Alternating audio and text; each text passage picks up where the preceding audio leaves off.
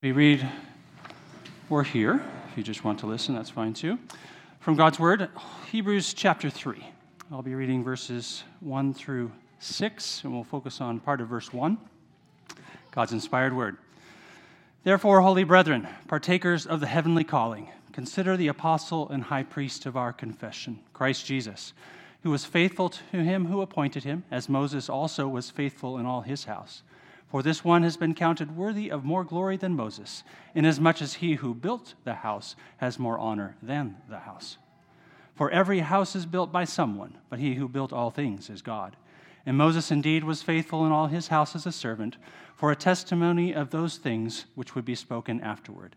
But Christ as a son over his own house, whose house we are, if we hold fast with confidence and the rejoicing of the hope firm to the end. Lord God, I thank you for your word. I thank you for this opportunity to look into it, and may you bless us with wisdom and knowledge that only come from you. Pray in Jesus' name. Amen.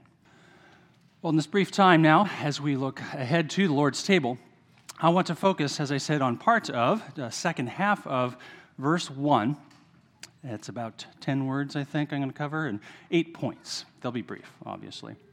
So, going word by word, that phrase that begins with consider. And the title of this is Consider Christ. So consider that as we consider this clause. The first word, uh, consider. That's written in the imperative, so it's a command, a command to look, to notice, to inquire into. Uh, so the facts that follow, what the author here is saying, must not be ignored. Indeed, they are ignored at great peril. Uh, significantly, we see that the consideration, the noticing, the looking at, Jesus is the solution to the situation that the author presents. Now, that situation is both before and after this part of chapter 3, if we were to look at the context. So I ask you, do you wonder about the completeness of the Christian faith, the progress of our own sanctification, or the future trajectory of the church or of the kingdom of God, the efficacy of the atonement? These are all things that are worth wondering about, but when we consider them in light of Christ, the answer comes of peace and of assurance. If any of that wavers, if any of our wondering, curiosity wavers, the solution is not to invent new mechanisms of religion, which too often verge on superstition. The solution, as God's word here presents to us, is to consider Christ. We would all do well throughout the day, every day, like we're to rejoice always. We are to consider continually, to look at Christ more frequently and more deeply. So, all of us right now, we have the great privilege of considering, which is again to take notice of Jesus. Next word, the. Consider the apostle and high priest of our confession, Christ Jesus. This word, uh, we breeze by it so quickly. It comes up thousands of times in all our writing and conversation every day. Uh, it's the definite article. Uh, the Jesus we are commanded to consider is not simply an apostle, another priest of some religion, but it specifies he is not one among equals. He is the specific, preeminent one. Indeed, there were many apostles, as we read about in the scriptures.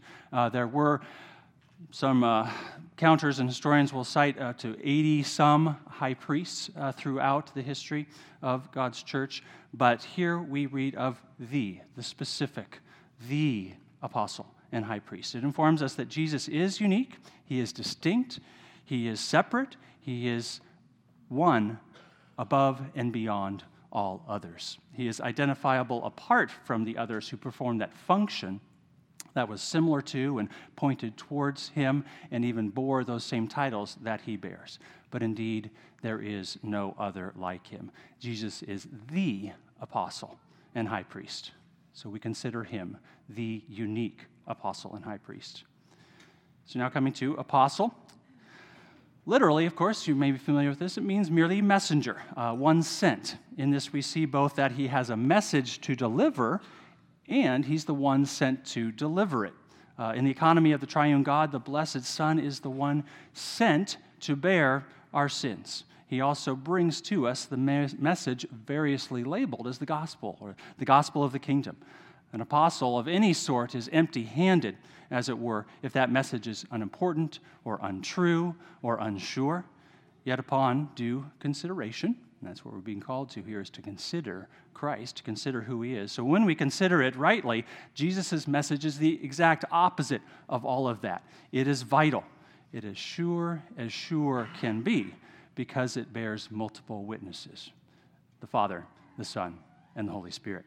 So this is the apostle that we're called to consider.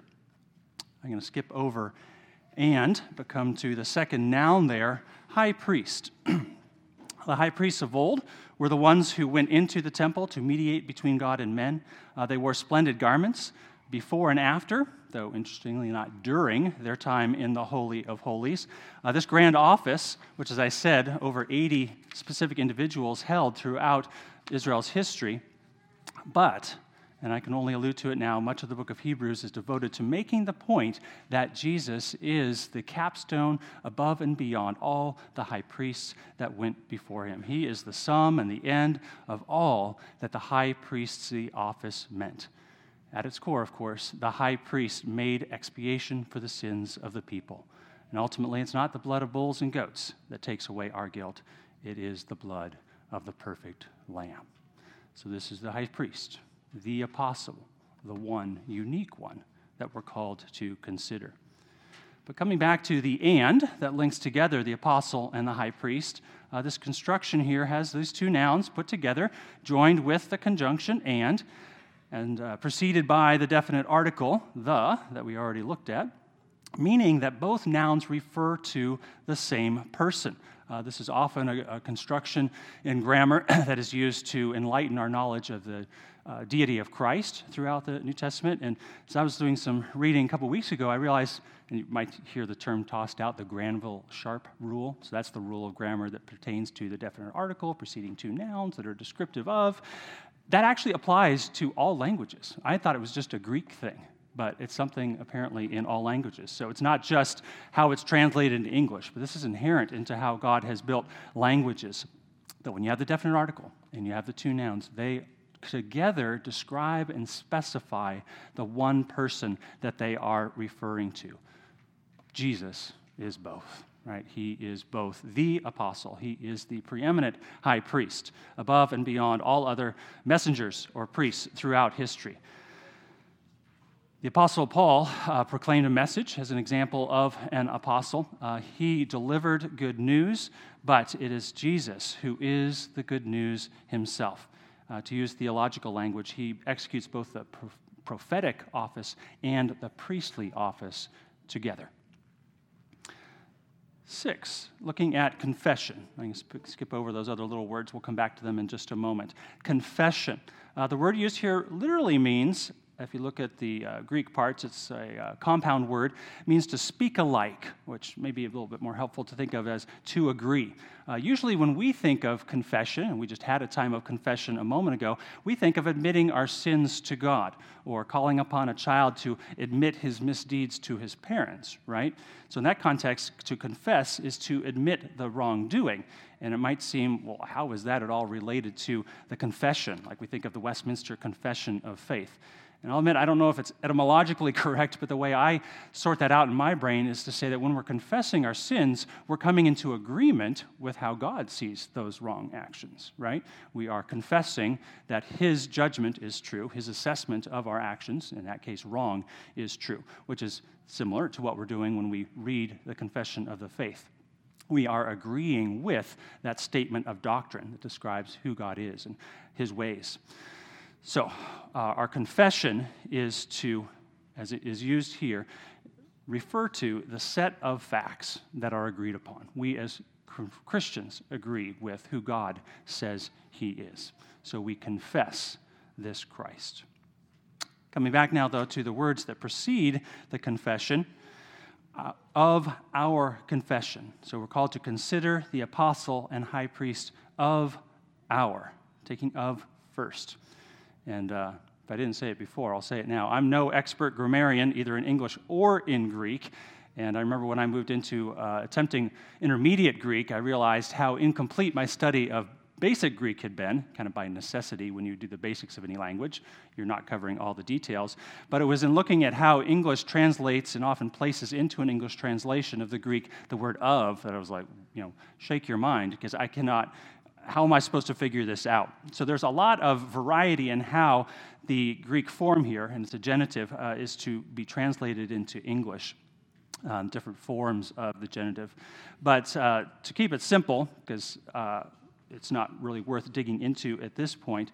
But the point here is that this one, as I specified, there is one unique, who is both the preeminent apostle and the archetypal high priest. He is to say, and that's the purpose of the word of, of here, the genitive, he is the focus, he is the foundation, he is the substance, he's the reference point of our confession. So we all take this for granted. Of course, you know, the Christian faith means nothing if it's not about Christ, right? That's where Christian comes from. Well, it may be so obvious that we skip over it sometimes. Uh, he is the basis of our faith. Without him, it is empty, it is null, it is void, as it's said elsewhere. We are without hope. So the agreed upon facts of the Christian religion are meaningless if Jesus is not the end and the object. Last word to focus on here our. So while it is important to know, and that is the you know, consumption of bare facts, and it's important to know that Jesus is the apostle and the high priest of the faith, what does it profit a man if those are just ideas? You know, assented to in a theoretical sense. Yes, I can read the words on the paper, and okay, I, I believe what you're saying, that kind of thing. To know it merely intellectually. Uh, what does it do, really, to profit a man if that is descriptive of others, if they really embrace and act upon those facts? The real significance of these truths lies in Jesus being the apostle and high priest of our faith, right? Because, of course, our, the first person plural, there's an I and there's a you together. The, the uh, writer here of Hebrews knew that Jesus was the apostle and high priest of his own faith. He equally knew that his readers, being sincere Christians, knew Jesus to be the apostle and high priest of their faith. And taken together, he could accurately say that Jesus was the apostle and high priest of our confession. So may that be true of us. It does no good to come here week in and week out and think, wow, the pastors up there are really godly. They have a, a solid grasp and a living testimony of God's goodness. It does no good for children at home to think, wow, my parents are really godly people and they have a strong Christian faith. So may we, and by that I refer to every one of us, all the yous and me included, that collectively makes the us, the our, and the possessive, may we approach the table of the Lord knowing individually and then collectively, and being sure that He is our Lord, our Savior, Savior, the apostle and high priest of our confession. Amen? Let's pray. Father in heaven, I do thank you for uh, both the simplicity and the depth of your written word.